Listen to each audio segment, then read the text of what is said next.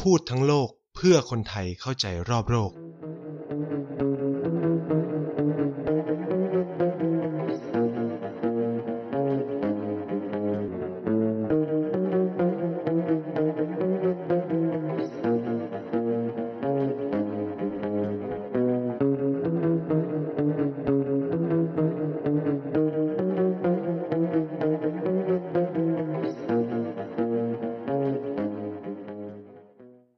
ดีครับ กลับมาพบกันอีกแล้วนะครับ ทุกวันเสาร์แบบนี้ทางทีวีดีพอดแคสต์กับรายการพูดทั้งโลกนะฮะ แล้วก็พบกับไนท์เช่นเคยนะครับ ทุกสุดสัปดาห์แบบนี้ก็มาเจอกัน ก่อนอื่นเลยก็ต้องขอ สุขสันต์วันสงการจริงๆ ก็ผ่านมาแล้ว หลายวันเหมือนกัน แต่ก็ไม่เป็นไรนะครับ ก็ขอเขาเรียกว่าอะไรขออวยพรคุณผู้ฟังทุกคนนะครับ ในช่วงปีใหม่ไทยนี้ก็ขอให้มีความสุข แล้วก็ติดตามรายการพูดทั้งโลกแล้วก็ทีพีทีพอดแคสต์ไปนานๆนะครับ ก็สัปดาห์ที่แล้วเนาะเราก็แอบไม่ได้แอบหรอกเราก็คุยกันไปเรื่องเกี่ยวกับชาตินิยมวัคซีนหรือวัคซีนชาตินิยม ก็แล้วแต่เขาจะเรียกหรือวัคซีน nationalism ผมก็ได้พูดพูดคุย ในประเด็นปัญหาเกี่ยวกับเรื่องวัคซีนในปัจจุบันว่ามันเกิดอะไรขึ้นบ้างนะครับเเมื่อวานนี้จริง ๆ ก็คือวันนี้แหละที่ผมอัดอยู่นั่นคือวันศุกร์เนี่ย ก็ สดๆร้อนๆเมื่อช่วงเย็น 14 นาฬิกาที่ผ่านมานะครับ ท่านนายกรัฐมนตรีพลเอกประยุทธ์จันโอชาเนี่ยก็ได้ออกมาแถลง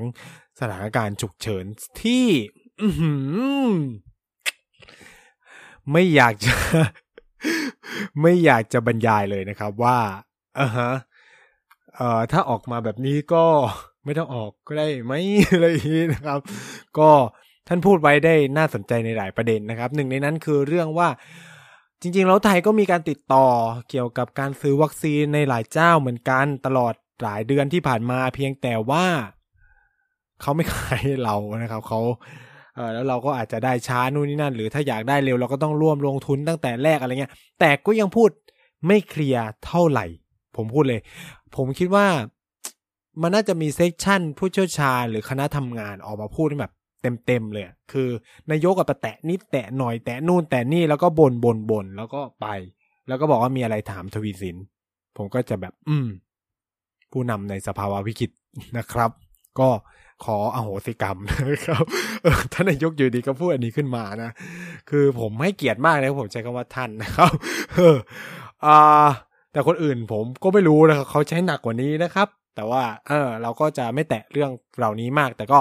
เราก็ได้เห็นทิศทางเนาะหลังจากสถานการณ์โควิด ในบ้านเรากลับมาระบาดหนัก อีกครั้งหนึ่งเรียกได้ว่าเป็น second wave ผมสามารถบอกได้ว่าเป็น second wave ของระลอกใหม่ เออ คือครั้งแรกรอบแรกเขาเรียกว่ารอบแรกใช่ไหมแล้วต่อมาเขาเรียกว่าระลอกใหม่ แต่เนี่ยมันคือ second wave ของระลอกใหม่ เพราะว่ามันเป็นการติดเชื้อต่อเนื่อง ซึ่งมันไม่ได้แบบหายแล้วก็เกิดขึ้นใหม่อะไรเงี้ย แล้วก็เชื้อสายพันธุ์ก็มีความเปลี่ยนแปลง โดยเฉพาะการเข้ามาของสายพันธุ์อังกฤษก็มีความน่าสนใจหลาย ๆ อย่างมาก ๆ วันนี้เนี่ยเราก็ยังจะคุยเรื่องเกี่ยวกับโควิด แต่ผมจะไม่คุยเรื่องไทย แต่จะพาไปเที่ยวประเทศเพื่อนบ้านของเราแอบหลายคนอาจจะคิดว่าอ้าวเขมรหรือเปล่าลาวหรือเปล่าก็เออพม่าหรือเปล่า มาเลเซียหรือเปล่าไม่ใช่ แต่ผมจะพาไปคุยเกี่ยวกับประเทศเพื่อนบ้านที่หลายคนคิดว่า นี่ไม่ใช่ประเทศเพื่อนบ้านของไทย นั่นคืออินเดียนะครับ อินเดียเป็นประเทศเพื่อนบ้านของไทย ผมเคยอธิบายไปบางส่วนแล้วก็คือว่า อินเดียเนี่ยเป็นประเทศที่มีหน่านน้ำติดกับไทยนะครับ เรามีการซ้อมรบทางทะเลกับอินเดีย แล้วก็สิงคโปร์เนื่องจากเรามีอาณาเขตทางทะเลติดต่อกันเนาะเออ จากบอกว่าเกาะภูเก็ตกับหมู่เกาะอันดามันและนิโคบาร์ของอินเดียคือใกล้กันมาก ถ้าไปดูใน map เนี่ยคือมันใกล้มากเลยนะหมู่เกาะอันดามันและนิโคบาร์เนี่ย ถ้าตัดตรงขึ้นข้างบนเนี่ย คือแบบพม่า คือมันใกล้กันมากนะครับ แล้วพรมแดนสองประเทศทางทะเลเนี่ยก็ติดกันเนาะ ฉะนั้นเนี่ยอินเดียก็ถือได้ว่าเป็นหนึ่งในเพื่อนบ้านที่สำคัญของเราเหมือนกันนะครับ ฉะนั้นเวลาพูดเรื่องประเทศเพื่อนบ้าน อยากให้เขาเรียกว่ารวมอินเดียเข้าไปหน่อยเนาะ เวลามีการเรียนการสอนเรื่องประเทศเพื่อนบ้าน ผมก็ไม่เข้าใจทำไม ทุกคนถึงตัดอินเดียออกไป หรือเอาจริง ๆ แล้วอะเราก็เป็นเพื่อนบ้านทางทะเลกับแอบเป็นเพื่อนบ้านทางทะเลกับเวียดนามด้วยมั้งผมเข้าใจว่าอย่างนั้นอะไรเงี้ยแต่ก็มักจะถูกตัดทิ้งออกไปนะเพราะเราชอบเอาเพื่อนบ้านทางแผ่นดินเป็นหลักทั้งที่มูลค่าเศรษฐกิจจำนวนมากมายมหาศาลเนี่ยก็อยู่ทางทะเลเหมือนกันเนาะเราก็จะเรียกสิ่งเหล่านี้ว่าบูอีโคโนมีหรือเศรษฐกิจสีน้ำเงินเศรษฐกิจสีฟ้าว่ากันไปแล้วแต่จะอธิบายนะครับเเหตุผล ที่หยิบเรื่องอินเดียมาคุย ส่วนหนึ่งเลยเพราะว่าในช่วงหนึ่งสัปดาห์ที่ผ่านมาเนี่ยผมให้สัมภาษณ์ข่าวสำนักข่าวไปสองรอบแล้วก็คือไปออกทางช่องทีนเอ็นใครมีโอกาสก็ไปลองติดตามกันได้นะครับซึ่งผมไม่เคยออกรายการทีวี ติดต่อกันแบบนี้คือออกวันพุธแล้วก็ออกเมื่อวานวันศุกร์ติดต่อกันแบบนี้เลยนะ ขอย้ำไม่เคย แล้วก็เป็นการออกทีวี ไม่กี่ครั้งในชีวิตด้วยนะ ฉะนั้นก็คือมันก็ค่อนข้างสะท้อนว่าเออประเด็นอินเดียเนี่ยมันได้รับความสนใจเนาะจากสื่อในบ้านเราพอสมควร โดยเฉพาะหลังจากที่ตัวเลขมันพุ่งทะยานไปเลยอะพุ่งทะยานแบบไหนก็คือพุ่งจากสองหมื่นกว่า เมื่อกลางเดือนที่แล้ว สู่สองแสนในเดือนนี้ สิบเท่า พุ่งเร็วมากสิบเท่า เมื่อต้นเดือนมีนาประมาณหมื่นนิดๆเนี่ยเออก็เกือบยี่สิบเท่านะครับ ก็พุ่งเร็วมากสองเดือนที่ผ่านมาพุ่งเกือบยี่สิบเท่าสิบถึงยี่สิบเท่านะครับ ตัวเลขผู้ติดเชื้อในอินเดีย คือที่ยกมาเพราะจะให้เห็นถึงสเนเขาเรียกว่าสภาวะการที่มันกำลังเกิดขึ้นบนโลกเราด้วยนะหลายประเทศเนี่ยกำลังเผชิญปัญหาแบบเดียวกับที่ไทยเจอเลยคือ เป็นเวฟใหม่ที่แรงมาก หลังจากที่ ทุกอย่างมันเริ่มผ่อนคลายไป คือเอาจริงหลายคนเริ่มเขียนแล้วแหละ แต่ผมก็ยังอยากจะย้ำว่า ไม่อยากให้โทษคนที่ติดเชื้อเท่าไหร่ แต่อยากให้โทษ แต่ผมเอ่อแต่ว่าคนที่ติดเชื้อไม่อยากให้โทษนะ แต่คนที่โทษได้แน่ๆคือ คนที่มันติดเชื้อ แล้วยังไปแพร่กระจายเนี่ย เราต้องมีอะไรจัดการคือการติดเชื้อ ไม่ได้หมายความว่าเราเอาตัวเองไปทิ้งที่เสี่ยง เสมอไปเนาะบางทีอยู่บ้านเฉยๆก็ติดได้ เพราะว่ามีคนจากที่อื่นมาหาเรา หรือพอทุกคนยังต้องทำงาน คือผมก็เห็นใจเนาะคนที่ทำมาหากิน โดยเฉพาะในกลุ่มสถานบันเทิงหรืออะไร ทุกคนก็ต้องทำมาหากินเนาะคือไม่มีใครอยากเอาตัวเองไปอยู่ในพื้นที่เสี่ยงย้ำนะครับ ไม่มีใครอยากเอาตัวเองไปอยู่ในพื้นที่เสี่ยง แต่ปากท้องก็สำคัญ ฉะนั้นหยุดเบรมกันเสียทีเถอะ เนาะว่า เออทำไมถึงเอาตัวเองไปที่เสียงนู่นนี่นั่นทุกคนมีอาชีพเป็นของตัวเอง ทุกคนต้องการการผ่อนคลาย สิ่งสำคัญในเวลานี้คือ จะจัดการบริหารยังไงให้สถานการณ์ไม่ย่ำแย่ไปมากกว่านี้ ยิ่งไปกว่านั้นคือ รัฐเรียนรู้อะไรบ้างจากเหตุการณ์ที่เกิดขึ้นในในรอบนี้นะครับ โดยเฉพาะประเด็นเรื่องสถานบันเทิง แล้วก็อย่างที่เราทราบกันก็คือรอบก่อนเนี่ยเราก็เจอทั้งมวยทั้งหวย อีมวยเนี่ยยังไม่จบนะ ที่จะนะสงขาเจออีกแล้ว ระบาดจากมวยอีกแล้ว เนี่ยเป็นการเขาเรียกว่าไม่ได้นำพานะครับ ไม่ได้เรียนรู้อะไรจากสิ่งที่เคยเกิดขึ้นก่อนหน้านี้เลยนะ ก็คือผิดแล้วก็ยังผิดซ้ำซากถามว่า คนที่จัดแข่งมวยที่จะนะ จะรับผิดชอบยังไงเนาะเนี่ยเป็นคำถามกว้างๆที่ผมถามทิ้งไว้แล้วกันนะครับ เอออินเดียกำลังเกิด สภาวะวิกฤตอย่างรุนแรง ขนาดไหน ผมแตะไปนิด ๆ แล้วนั่นคือจำนวนตัวเลขผู้ติดเชื้อ เฉพาะเมื่อวาน วันศุกร์ที่ผ่านมา มีผู้ติดเชื้อประมาณ 2.17 แสนคนหรือ 217,000 คน เป็นตัวเลขคร่าว ๆ นะ เอ่อ ถือว่าเยอะมาก น่าจะขึ้นเป็นอันดับหนึ่งของโลกแหละ ตัวเลขผู้ติดเชื้อรายวัน ขอย้ำว่าตัวเลขผู้ติดเชื้อรายวัน แต่สำหรับตัวเลขผู้ติดเชื้อสะสมในอินเดียเนี่ยอยู่ที่ประมาณ 13 14ล้าน1แสนกว่า ซึ่งเป็นอันดับ 2 ของโลกแหละ อินเดียได้แซงบราซิลเป็นที่เรียบร้อยแล้ว ใช้เวลาเร็วมากในการแซงนะครับ คือรวดเร็วมาก คือในช่วงประมาณ 10 กว่าวันที่ผ่านมาเนี่ย อินเดียเปลี่ยนจาก1แสนเป็น2แสนไวมากนะครับ เอ่อ ที่น่ากังวลไปกว่านั้น ไม่ใช่เป็นเพียงตัวเลขผู้ติดเชื้อ คือต้องพูดอย่างนี้ว่าทั้งโลกเนี่ย เขาไม่ได้กังวลเท่าไหร่กับตัวเลขผู้ติดเชื้อนะ แต่ที่มันเป็นตัวเลขที่วิตกกังวลจริง ๆ คือตัวเลขผู้เสียชีวิตมากกว่า ตัวเลขผู้ผู้เสียชีวิตเนี่ยมันสะท้อนวิกฤตของการระบาดของวิของโควิด ในแต่ละระลอกได้อย่างน่าสนใจแล้วก็สำคัญมาก ๆด้วยคือ ในอินเดียเนี่ย เมื่อเดือนที่แล้ว ตัวเลขผู้เสียชีวิตอยู่ที่ประมาณ 99 คน 100ถึง200 คนเท่านั้นนะครับ แต่เมื่อวานเนี่ย ผู้เสียชีวิตหนึ่งพันหนึ่งร้อยแปดสิบห้าคนสิบเท่า ขึ้นมาสิบเท่าหรือห้าเท่าตัวร้อยเปอร์เซ็นขึ้นเกินร้อยเปอร์เซ็นเข้าไปอีกนะครับ นี่คือสถานการณ์ที่กำลังเกิดขึ้นในประเทศอินเดียในเวลานี้ซึ่งเป็นอะไรที่ค่อนข้างน่าสนใจ เพราะว่าอินเดียก็อยู่ใกล้เราแล้วก็อย่างที่บอกก็คือถ้าอินเดียระบาดหนัก แพร่เข้าพม่าก็อาจจะกระจายมาสู่ ไทยได้นะครับ ฉะนั้นมันไม่ใช่เรื่องที่ว่า เออแล้วทำไมต้องไปรู้เรื่องของอินเดียด้วยนู่นนี่นั่นอะไรเงี้ย ก็ทุกอย่างมัน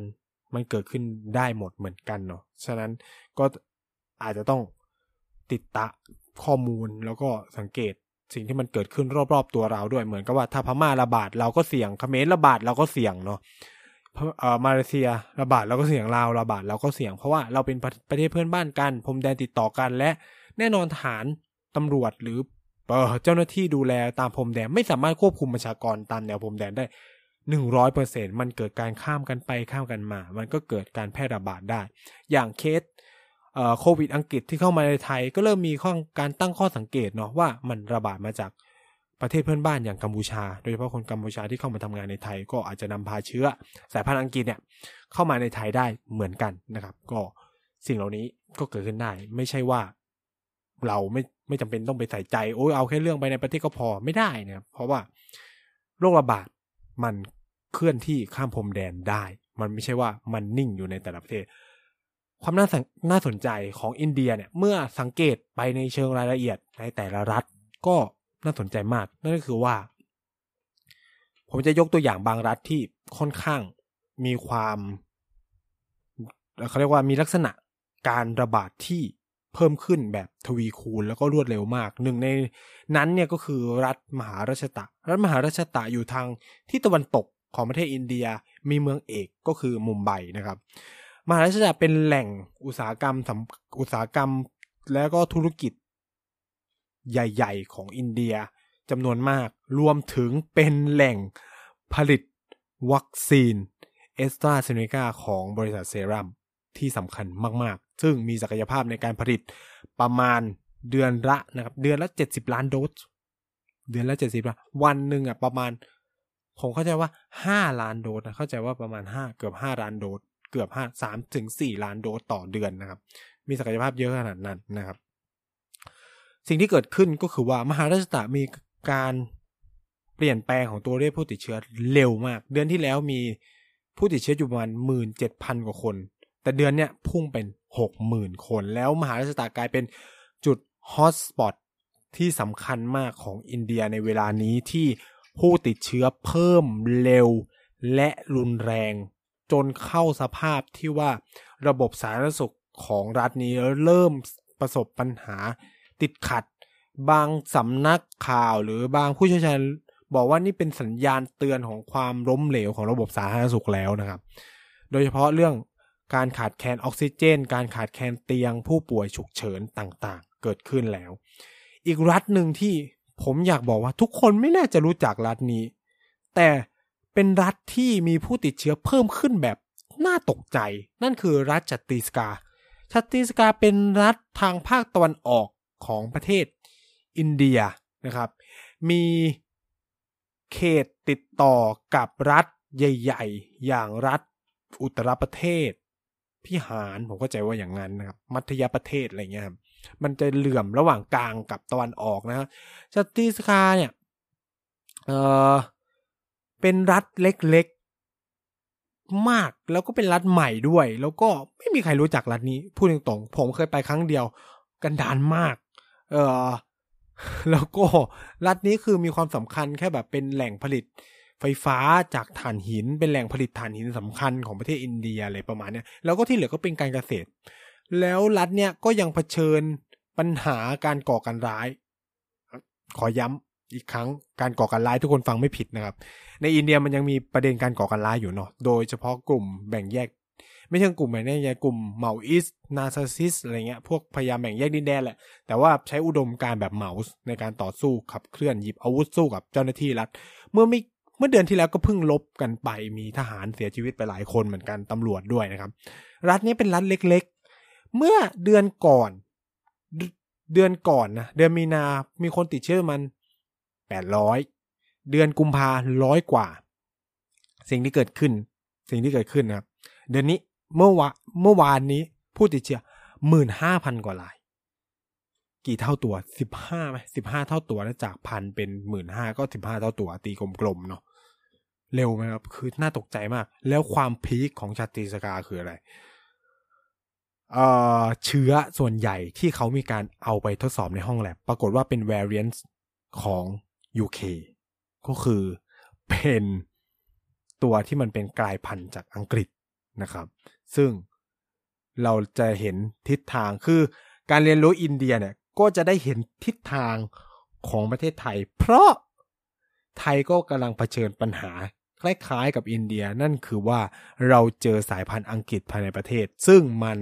เร็วและแรงนะครับ คือเร็วในที่มือแพร่ระบาดเร็ว แรงในที่มือคือทำให้อัตราการเสียชีวิตสูงนะครับ ก็น่าสนใจเหมือนกัน อีกรัฐหนึ่งที่จะเอามาคุยนั่นคือรัฐอุตราขัน อุตราขันเนี่ยอยู่ทางตอนเหนือของประเทศอินเดียติดกับรัฐอุตรประเทศ รัฐ หิมาจันประเทศ รัฐปัญจาบรัฐารยานานะครับ ซึ่ง อุตรขันเนี่ยเหตุผลที่หยิบมาคุย เพราะว่าตอนนี้อุตรขันมีเทศกาลที่สำคัญมากของคนฮินดู นั่นคือเทศกาลมหากุมภเมลา กุมภะมหาก็แปลว่าใหญ่ กุมภะแปลว่าหม้อน้ำเมลาแปลว่า การชุมนุม นั่นคือการชุมนุมครั้งใหญ่ เกี่ยวกับหม้อน้ำซึ่งจริงๆ ไม่ใช่แบบนั้นนะครับ คือมหากุมภเมลาคือ เทศกาลที่ชาวฮินดู ทั่วทั้งทั้งโลกดีกว่า ทั่วทั้งโลกจะมาแสวงบุญ เพื่อชำระล้างบาปตามแม่น้ำศักดิ์สิทธิ์ทั้งสี่แห่งของประเทศนะครับ ซึ่งแต่ละปีจะผัดเปลี่ยนสถานที่กันไป ซึ่งปีนี้จัดที่เมืองฮาริดวา รัฐอุตรขันธ์ ณริมฝั่งแม่น้ำไม่ใช่เนรัญชรานะครับณริมฝั่งแม่น้ำคงคานะครับ คืออุตราขันเนี่ยเป็นแหล่งกำเนิดของแม่น้ำคงคา ซึ่งเป็นแม่น้ำสายสำคัญมากๆ ของประเทศอินเดีย แล้วก็เป็นแม่น้ำศักดิ์สิทธิ์ด้วยนะครับ ในช่วงเดือนที่มีการเฉลิมฉลองมหากุมภเมลาเนี่ย คนฮินดูเขาเชื่อกันว่า ถ้าเราเนี่ยได้ลงไปอาบน้ำในช่วงเวลานี้เนี่ยจะชำระล้างบาป ช่วยคุ้มครองเราไปตลอดชีวิตนะครับทำให้ทุกๆ ปีที่มีการเฉลิมฉลองเทศกาลนี้ โดยเฉพาะมหากุมภเมลาที่จะมีทุกๆเพียง 12 ปีครั้งเนี่ย คนก็จะต้องคนคนอินเดียก็จะแสวงหาทุกพิธีทางเพื่อจะไปร่วมกิจกรรมนี้นะครับ ซึ่งปีนี้จัดในช่วงเดือนเมษายนนะครับ ตั้งแต่ 1 เมษาถึง 30 เมษา จริง ๆ มหากุมภเมลาเนี่ยจะเริ่มตั้งแต่เดือนกุมภาแล้วแต่ว่าด้วยความที่สถานการณ์ก่อนหน้านี้ของอินเดียมันเกิดสภาวะวิกฤตพอสมควรเขาก็เลยงดเว้นแล้วมาจัดทีเดียวในช่วงเดือนเมษายน ซึ่งจะเป็นช่วงเวลาสำคัญในการลงสงสการลงอาบน้ำในช่วงนี้นะครับ ก็จะมีวันพุธที่ผ่านมาและอีกทีหนึ่งก็วันที่ 24 เมษายนนี้ก็จะเป็นอีกช่วงเวลาหนึ่งที่สำคัญที่คนฮินดูจะไป อาบน้ำแล้วก็ถือเป็นช่วงเวลาศักดิ์สิทธิ์ว่ากันไปนะครับเอ่อความน่าตกใจของมหากุมภเมลาคืออะไร ในขณะที่ประเทศอินเดียกำลังเผชิญกับตัวเลขที่พุ่งสูงขึ้นอย่างรวดเร็ว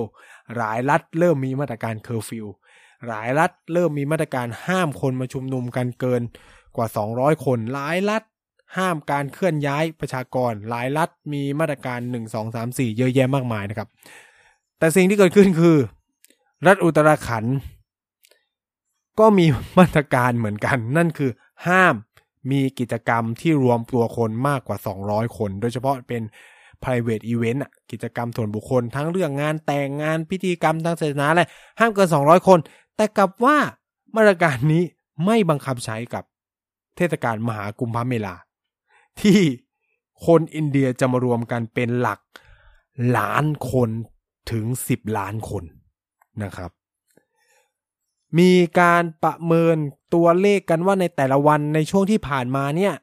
ตลอดตั้งแต่วันที่หนึ่งที่ผ่านมาเนี่ย มีคนอินเดียจากทั่วทั้งประเทศ เพราะว่าตอนนี้มันปิดเนาะนันฟ้าปิด มาร่วมงานนี้ไม่ต่ำกว่าวันละหนึ่งแสนทยอยมาทั้งรถไฟทั้งรถยนต์นู่นนี่นั่น แม้ว่ารัฐบาลจะมีมาตรการเยอะแยะมากมาย เช่นหุยคุณต้องมี health certificate นะ คุณต้องมีการตรวจ PCR นะ ว่าไม่มีผลเป็น positive แล้วจะถึงจะร่วมงานนี้ได้ แต่ถามว่ามันจะทำได้จริงๆหรอคำตอบคือไม่ได้ครับคุณผู้ฟังทำไม่ได้ เอาง่ายๆเลยนะครับศาลสูงของรัฐอุตรขันเนี่ยมีการสั่งการเลยนะ ให้รัฐบาลรัฐอุตรขันต้องมีการตรวจหาเชื้อให้ได้วันละห้าห้าหมื่นเทสนะครับ วันละห้าหมื่นเทสสิ่งที่เกิดขึ้นคือ รัฐบาลอุตรขันทำได้สุดกำลังแค่สี่หมื่น ทำได้สุดกำลังแค่สี่หมื่นทั้งยังขอผ่อนผันกับศาลอีกว่าขอเป็นประมาณสามหมื่นได้ไหม หรือสี่หมื่นแทนได้ไหมอะไรเงี้ยเพราะห้าหมื่นยังทำไม่ได้ ซึ่งมันจะมีความผิดต่อตัวมุขมนตรีแล้วก็ฝ่ายบริหารนะครับ เอาแค่ห้าหมื่นนะ ซึ่งตัวเลขห้าหมื่นเนี่ย เป็นครึ่งหนึ่งของประชากรอินเดียที่เดินทางมาแสวงบุญที่รัฐนี้เท่านั้นเอง และสิ่งที่มันเกิดขึ้นแล้วก็คือว่า ในต้นเดือนในปลายเดือนดีกว่า ปลายเดือนมีนาคม ผู้ติดเชื้อในรัฐอุตรขันมีเพียงแค่ร้อยกว่าคน เฉลี่ยร้อยกว่ากว่านะครับ เมื่อวานนี้วันเดียว 2,220 คน เพิ่มขึ้น 20 เท่าตัวนะครับ ซึ่งอย่างที่ผมบอกนี่ไม่ใช่ตัวเลขจริง ๆของ ผู้ติดเชื้อ เพราะมันยังมีอีกครึ่งหนึ่งที่ไม่ได้รับการตรวจนะครับ ฉะนั้นเนี่ยเราอาจเรียกได้เลยว่า มหากรุมพระเมลาของอินเดียตอนนี้กลายเป็นการชุมนุมทางศาสนาที่เป็นแหล่งรวมการกระจายตัวของเชื้อโรคไปเรียบร้อยแล้ว เมื่อร่วมเทศกาลเสร็จใช่ไหมทุกคนก็แยกย้ายกันกลับบ้าน นั่นหมายถึง ถ้าสมมุติเนาะสมมุติว่ามีคนรับเชื้อจากเทศกาลนี้ เขาก็จะเอาเชื้อไปกระจาย ตามชุมชนท้องถิ่นต่างๆ ที่แต่ก่อนนี้อาจจะไม่มีผู้ติดเชื้อก็ได้นะครับ แต่ก็อาจจะมาเจอกับประเด็นปัญหานี้ ซึ่งนี่ก็กลายเป็นเรื่องปวดหัว แล้วที่สำคัญคือ รัฐบาลไม่พูดเลยเลย ด้วยความที่รัฐบาลปัจจุบันเนี่ย โดยเฉพาะในรัฐอุตรขันเนี่ย เป็นของพรรคชาตินิยมฮินดู มันก็พูดไม่ออก เข้าใจไหมครับคุณผู้ฟัง คือมันพูดไม่ออกมันพูดไม่ได้ คือพูดปุ๊บพอจะคือแบบอ้าวนี่มันคือฐานเสียงหลักของเราอะไรเงี้ยความพีคคือว่ามันมีการไปสัมภาษณ์นะครับสำนักข่าว NDTV ของอินเดียไปสัมภาษณ์คนที่ไปแสวงบุญในเทศกาลเนี่ย หลายคนพูดเป็นอะไรที่ผมก็แบบอืมเนาะน่าสนใจนะครับ ก็พูดประมาณว่า มันอาจจะเป็นมหากุมภาเมลาครั้งสุดท้ายในชีวิตของฉันแล้ว ต่อไปฉันอาจจะตายก็ได้ ฉะนั้นขอไปเถอะสักครั้งในชีวิตอะไรเงี้ยเออก็น่าสนใจ หรือเขาก็บางคนก็พูดประมาณว่า ไม่เหตุไม่มีหรอกไอโควิด -19 เนี่ยมันเป็นเรื่องหลอกของรัฐที่จะแบบนู่นนี่นั่น ถ้ามีก็เห็นแล้วสิ ฉะนั้นเนี่ยไปกุมภาเมลาดีที่สุด หรือในอีกบางกรณีก็จะเป็นความมีน่าสนใจเหมือนกันก็จะเป็นการสัมภาษณ์ลูกหลาน ก็จะพูดประมาณว่า ฉันเนี่ยห้ามพ่อแล้วว่าอย่ามานู่นนี่นั่นอายุก็เยอะซึ่งเสี่ยงมาก แต่ในเมื่อเขาอยากมาฉะนั้นก็ทำได้เพียงแค่ทำให้เขาป้องกันตัวให้ได้ดีที่สุด เพราะมันก็เป็นครั้งหนึ่งในชีวิตเขาอะไรประมาณนี้ก็ไม่รู้ว่าเขาจะเสียชีวิตเมื่อไหร่ ก็เป็นความฝันครั้งหนึ่งที่เขาจะมาร่วมนู่นนี่นั่นนะครับ ก็มีหลากหลายความเขียนแต่ที่ส่วนใหญ่ที่พูดเลยก็คือว่า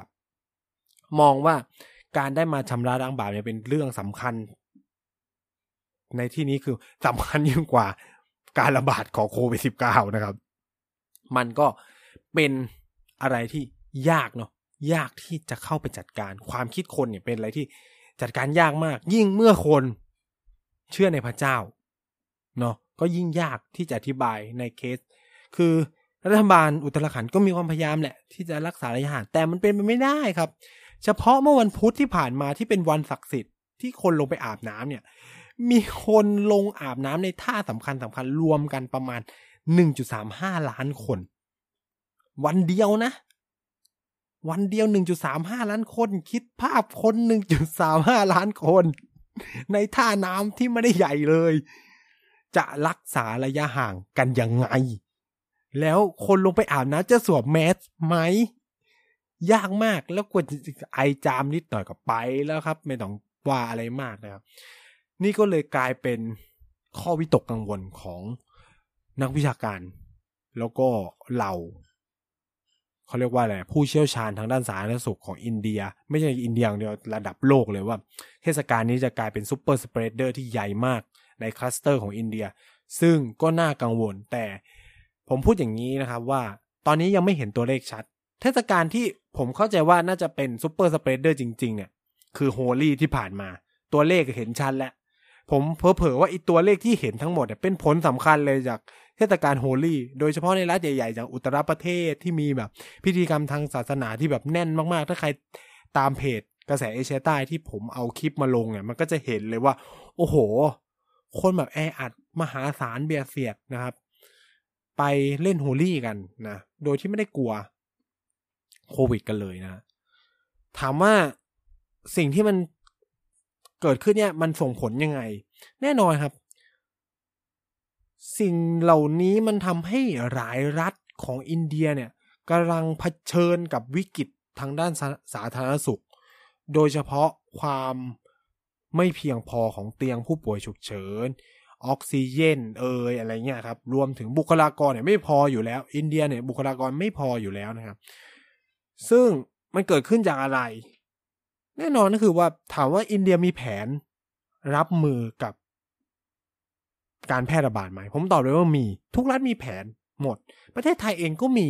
แต่ถามว่าทำไมระบบมันรวน ระบบรวนเพราะไม่คิดว่ามันจะปึ้ง ขึ้นมาแบบสองแสนอะสิบวันจากหนึ่งแสนเป็นสองแสนนะครับ ไม่ใช่ตัวเลขน้อยๆ หรือยังมหาชตะจากหมื่นกว่าเป็นหกหมื่นเนี่ย มันไม่ใช่ตัวเลขน้อยๆเลยนะครับ ซึ่งมันพุ่งแรงมาก เหมือนเหมือนไทยอะ จากร้อยเป็นพันห้าอย่างเงี้ยแน่นอนระบบสาธารณสุขหรือแผนที่วางไว้มันก็อ้องเป็นธรรมดานะครับ สมมุติตั้งใจว่าแผนรับมือได้โอุ๊สมมุติว่าตอนนี้คือเลขหลักเอ่อหลักพันแล้วกัน หลักพันเนาะวางแผนไว้สุดเลยหมื่นนะครับปุ้งตัวเลขวันต่อมามันซัดไปหมื่นห้าแล้วมันติดกันวันต่อวันนะครับ วันแรกอาจจะพอไหวโอเค ไอเตียงที่สแปร์ไว้จากแผนแรกเต็มหมด เอาต่อไปล่ะวันต่อไปจะต้องควานหาทุกอย่างมันเลยรวนในช่วงนี้ ผมคิดว่าน่าจะใช้เวลาสักสัปดาห์กว่า ทุกอย่างจะเข้าร่องเข้ารอยใน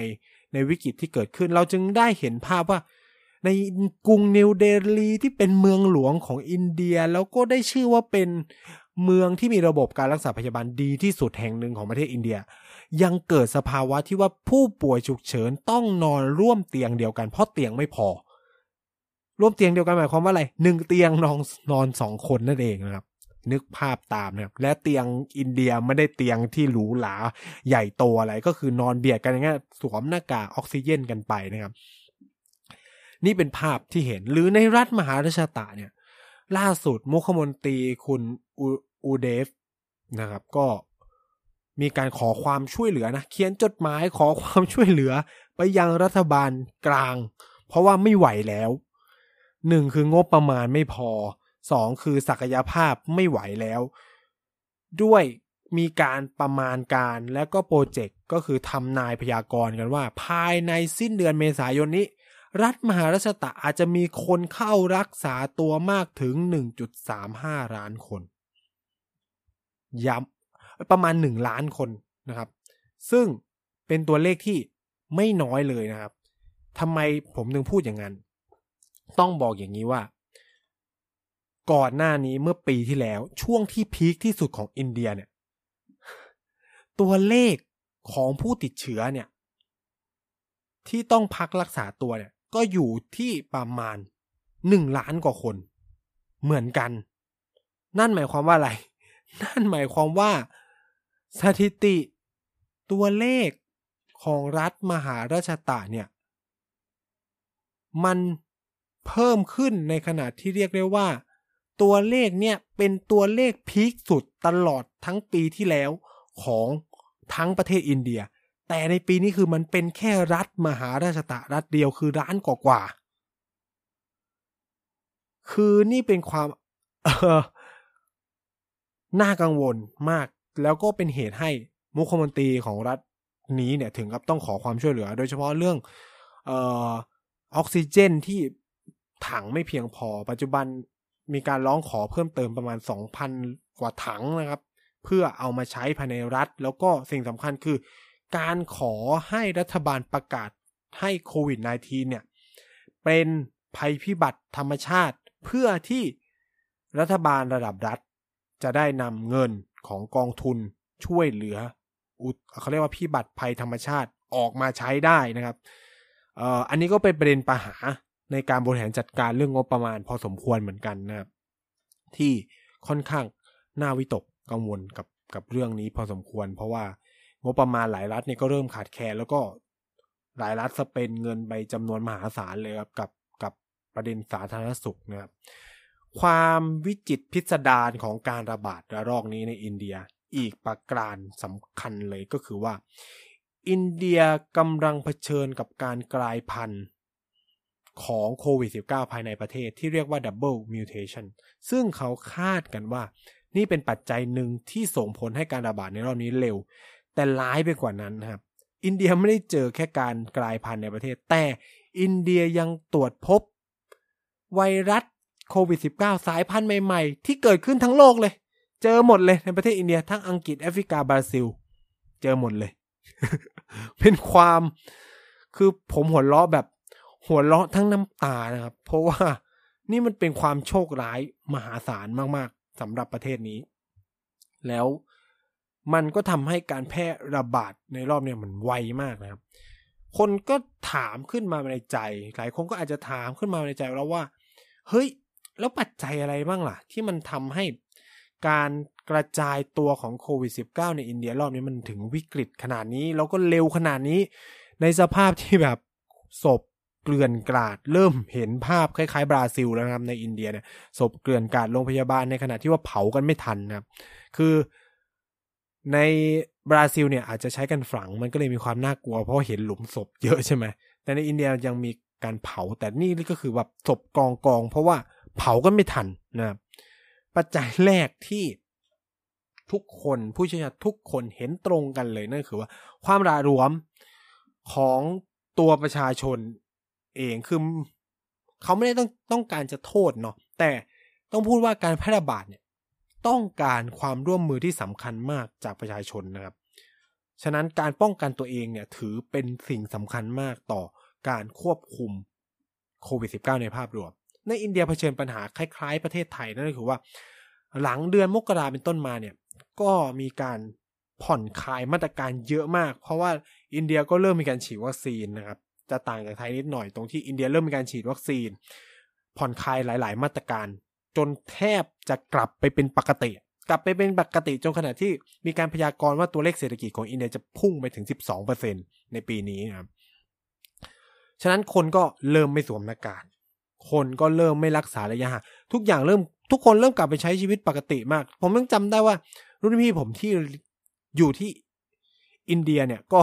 เริ่มออกไปท่องเที่ยวแล้วทุกอย่างมันกลับมาปกติมาก ซึ่งไม่ผิดอะไร ผมพูดอย่างนี้มันไม่ผิดอะไร เพราะมันไม่มีสัญญาณอะไรว่าเฮ้ยมันจะมีการระบาดเนาะ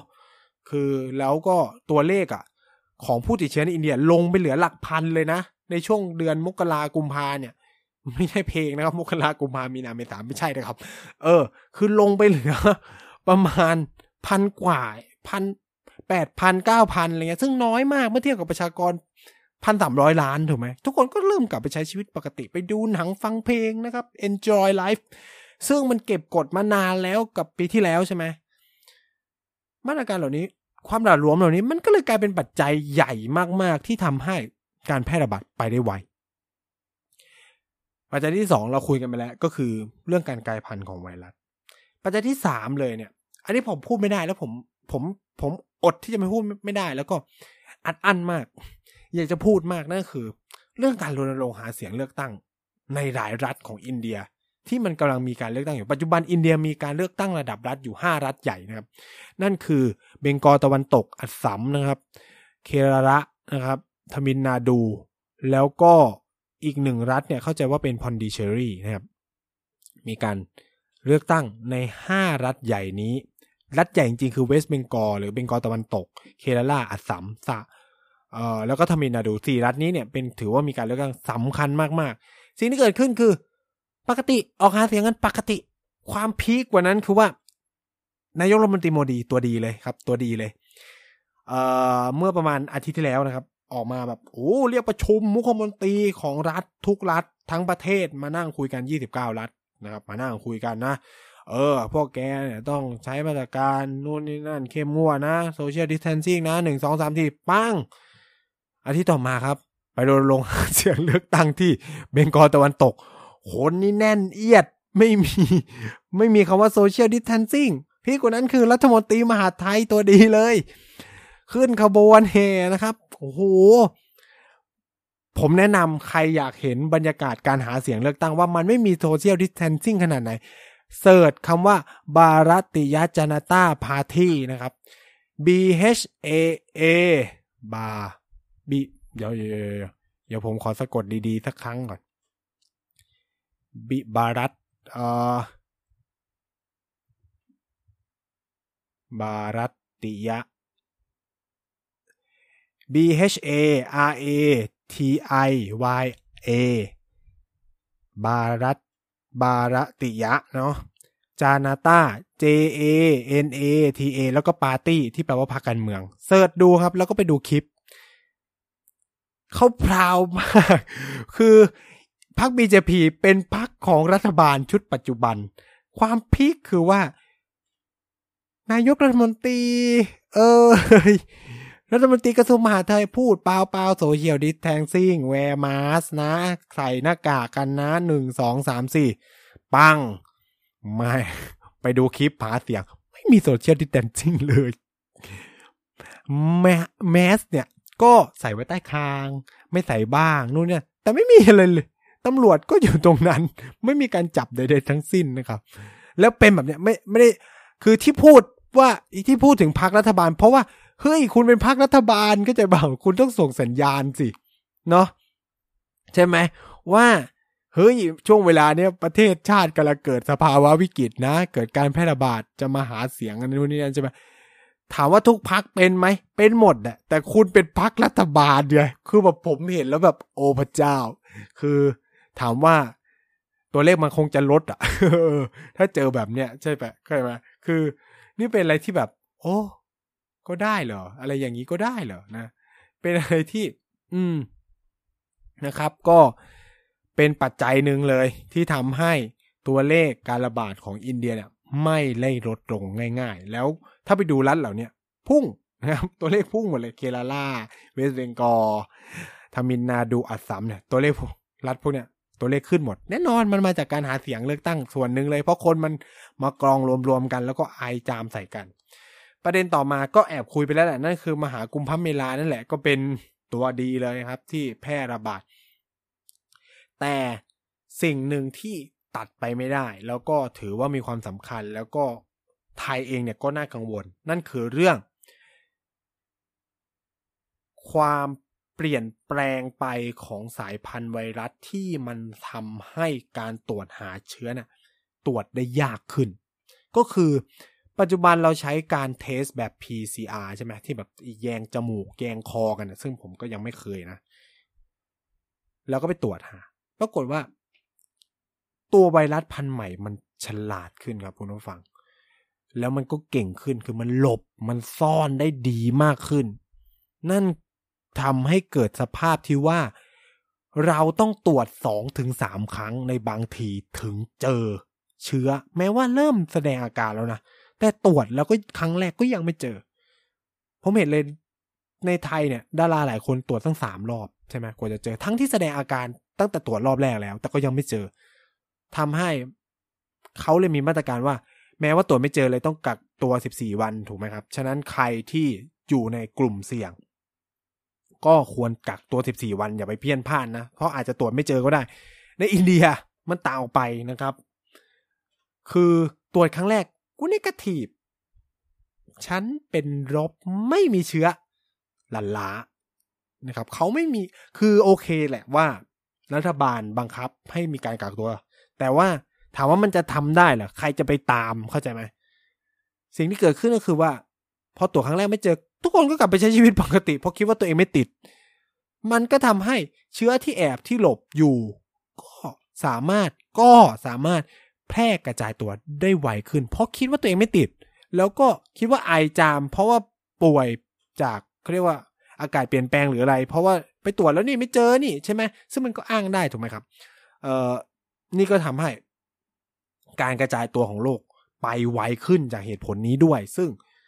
ไทยก็แอบมีความน่ากังวลนี้หากมีคน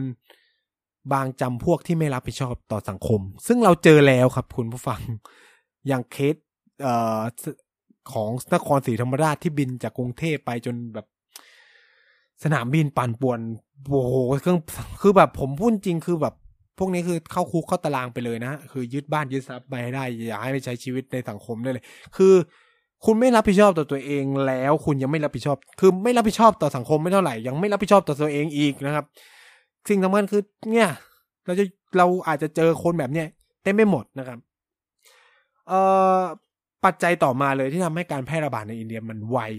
มากเลยนั่นคือว่าการทราบผลช้า ซึ่งเป็นผลมาจากคนเข้าตรวจ PCR เยอะมากขึ้น ยกตัวอย่างในหลายรัฐนะครับ แต่ละแลบเนี่ยจะสามารถรับผลตรวจได้มากสุดประมาณ 400-500ถึง500เคสเนาะหรือแบบ ทำกันเต็มศักยภาพเลยก็คือ 600 เคส 600 เทสนะครับ แต่สิ่งที่เกิดขึ้นคือว่า เทสที่เข้ามาในแต่ละวันเนี่ยกลายเป็นประมาณ 1,500 เทสสามเท่าตัวจากงานเดิมทำให้เกิดสภาพที่ว่าแลบเอกชนจำนวนมากในอินเดียเลย ส่งผลช้า 5 วันถึง 1 สัปดาห์ ความช้าของผลตรวจก็นำมาซึ่ง การกระจายตัวของไวรัสที่เพิ่มขึ้น เพราะระหว่างรอผล คนก็ไปทำอะไรก็ได้นี่ เพราะยังไม่รู้ดิว่าฉันติดใช่ไหมล่ะ ต้องบอกว่าคนคนทุกคนไม่ได้มีความรับผิดชอบขนาดนั้น และในประเทศใหญ่แบบอินเดียเนี่ย ยิ่งอย่าหวังเลยนะครับเอ่อก็สะท้อนถึงเมืองไทยเหมือนกัน ผมคิดว่าก็มีบางบุคคลและจำนวนมากเลย คือตั้งแต่การระบาดรอบอ่า บ่อนการพนันแหล้วที่ชมบุรีบ้านผม มีเคสที่อำเภอที่ผมเรียนหนังสือนะครับ ไปตรวจแล้วเขาให้ตักตัวอยู่บ้านที่นี่คือออกไปเดินตลาด ผลยังไม่มานะครับ ผลมาผลมาหลังจากนั้นประมาณสองวันมั้งไอ้ระหว่างสองวันเนี่ย ไปใช้ชีวิตปกติมาก คือแบบไปเดินตลาดไปซื้อเฟอร์นิเจอร์เว้ยคือแบบโอ้พระเจ้าแล้วปรากฏว่าติด เนี่ย แล้วปัจจุบัน มีเท่าไหร่ที่ระหว่างรอผลแล้วไปใช้ชีวิตปกติแบบนี้ ผมเนี่ยเป็นคนหนึ่งที่แบบมันมีทวิตเตอร์ที่เขียนประมาณว่าโควิดไม่ได้ร้ายแรง สามารถกักตัวเองอยู่ที่บ้านได้ นู่นนี่นั่นใช่ไหมแล้วก็ไม่จำเป็นทุกคนต้องไปโรงพยาบาลสนามอยู่ที่บ้านก็ได้ ผมพูดเลยว่า ถ้าคนไทยมีความรับผิดชอบ มันก็โอเค แต่คนไทยเรามั่นใจกันเองได้มากขนาดนั้นหรือเปล่าล่ะ ว่าคนที่ติดเชื้อจะไม่ออกไปเพ่นพ่าน คนที่ติดเชื้อจะไม่ออกไปทำงานปกติ คนที่ติดเชื้อจะไม่หนึ่งสองสามสี่ฉะนั้นการมีโรงพยาบาลทุกคนติดเชื้อไปโรงพยาบาลไปเนาะมีเตียงมีอะไรดีที่สุด ซึ่งมาตรการแบบเนี้ยเป็นมาตรการที่จีนใช้ เพราะจีนไม่เชื่อในคนของตัวเองเลย ฉะนั้นเอามาอยู่รวมกันดีที่สุดนะครับ แม้ว่าคนกลุ่มนั้นแค่เป็นกลุ่มเสี่ยงเนาะ คือไอโรงพยาบาลสนามของจีนเนี่ย ไม่ได้ถูกใช้สำหรับคนติดเชื้อเท่านั้นเนาะแม้กระทั่งกลุ่มเสี่ยงเองเนี่ยเขายังไม่ให้กลับไปอยู่บ้านเลยนะเขาให้แยกออกมาอยู่ในโรงพยาบาลสนามตามยิมต่างๆ ที่เขาวางไว้จนครบ 14 วัน เจอว่าติดก็แยกไปส่วนที่เป็นกลุ่มคนติดเชื้อ ถ้าไม่ติดก็อยู่ต่อตรงนี้อะไรเงี้ยก็คือเป็นการเฝ้าสังเกตอาการนี่คือระบบที่จีนใช้นะครับ อินเดียใช้ระบบคล้ายๆเมืองนอกอังกฤษ เพราะเตียงอินเดียไม่พอก็เลยให้เตียงสำหรับคนที่วิกฤตเท่านั้นนะครับ สุดท้ายนี้ก่อนที่จะจบการคุยกันนะครับ ผมก็จะมาเล่าเกี่ยวกับมาตรการเนาะของรัฐบาลอินเดียในตอนนี้ว่า เขาจัดการยังไงบ้าง แน่นอนหนึ่งเลยคือการเร่งฉีดวัคซีนนะครับ ซึ่งอินเดียก็ทำได้ไม่เร็วเลยนะครับ น่าจะเป็นการฉีดวัคซีนเนี่ยอัตราที่มากที่สุดในโลกแล้วคือวันละสามถึงสี่ล้านโดสเยอะนะครับสามถึงสี่ล้านโดสคุณคุณต้องเขาดำรงสัพพะกำลังเยอะพอสมควร ตอนนี้ก็ฉีดไปประมาณร้อยสิบเจ็ดล้านโดสแล้วก็ถือว่าเยอะมากนะครับ เอ่อ มาตรการใหญ่ ๆ เลยที่ รัฐบาลอินเดียเนาะใช้นั่นก็คือเออเราเรียกกันว่าเป็นพวกมาตรการทางด้านสาธารณสุขในมิติอื่นๆ เยอะแยะนะครับไม่ว่าจะเป็นความพยายามในการเร่งตรวจหาเชื้อ เพื่อนผมคนญี่ปุ่นนะครับตอนนี้ก็ยังเรียนอยู่ที่อินเดียเนาะชื่ออากิโอก็พึ่ง ผมเพิ่งเห็นมันโพสต์ก็คือว่ามันจะเป็นแบบการเก็บเอ่อเทสอะแบบ ตามท้องถนนเลยเป็น drive to เลยแบบตรวจให้ฟรีเลยขับมอเตอร์ไซค์เข้าไปเก็บเก็บเก็บแล้วเขาก็จะมีแอปพลิเคชันให้ให้คุณผู้ฟังโหลดไว้อะไรเงี้ย แล้วก็ นอกจากนี้เนี่ยก็มีการใช้พวกมาตรการ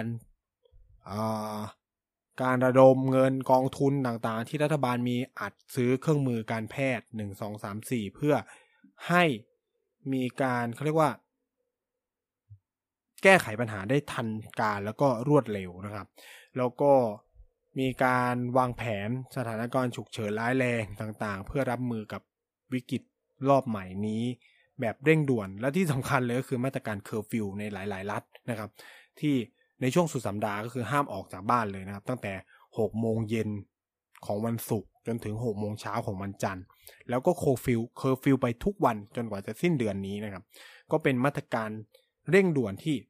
รัฐบาลอินเดียใช้ในเวลานี้ ซึ่งก็ต้องตามกันดูต่อไปนะครับ ว่าจะเป็นยังไง เพราะ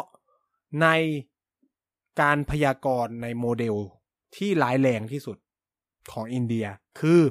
อินเดียอาจมีผู้ติดเชื้อสูงถึงวันละ